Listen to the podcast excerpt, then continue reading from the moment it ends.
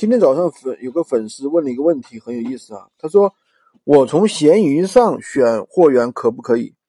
什么意思呢？就是说他看到闲鱼上有的卖家卖的东西比多多还要便宜，对吧？他说：“我从闲鱼上选货源可不可以？我同一个单号可不可以在闲鱼上呢填两次？”呃，这个问题是这样的：如果说你同一个单号的话，在闲鱼上是没办法去填两次的。如果你从闲鱼去拿货，那你这个时候呢，就呃就没办法填两次了。那怎么处理呢？就不要去填单号，直接填呢无需寄件啊。但在闲鱼上拿货的话，其实保障并没有多多多，所以说这一点的话，呃，一定要跟这个商家啊去谈好，对吧？比如说你这个有没有运费险？你这个支支不支持七天无理由退货、退换货？对不对？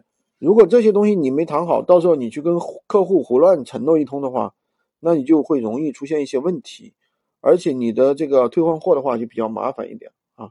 所以说，嗯，这个部分的话，大家一定要注意。当然，闲鱼上有些，如果价格真的卖的特别低的一些人的话，他其实可能是一些厂家啊，真的有可能是一些厂家。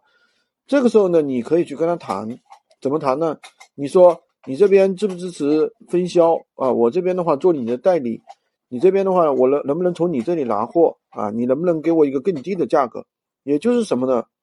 比他在闲鱼上标的那个价格能不能还要再低一点啊？其实这种也是能谈的。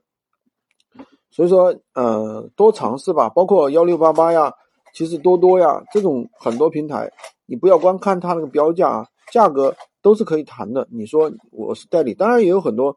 商家不跟你谈啊，这个东西怎么去找一个合适的商家啊？怎么能找一个砍价的商家？这个也是有一定的技巧性的。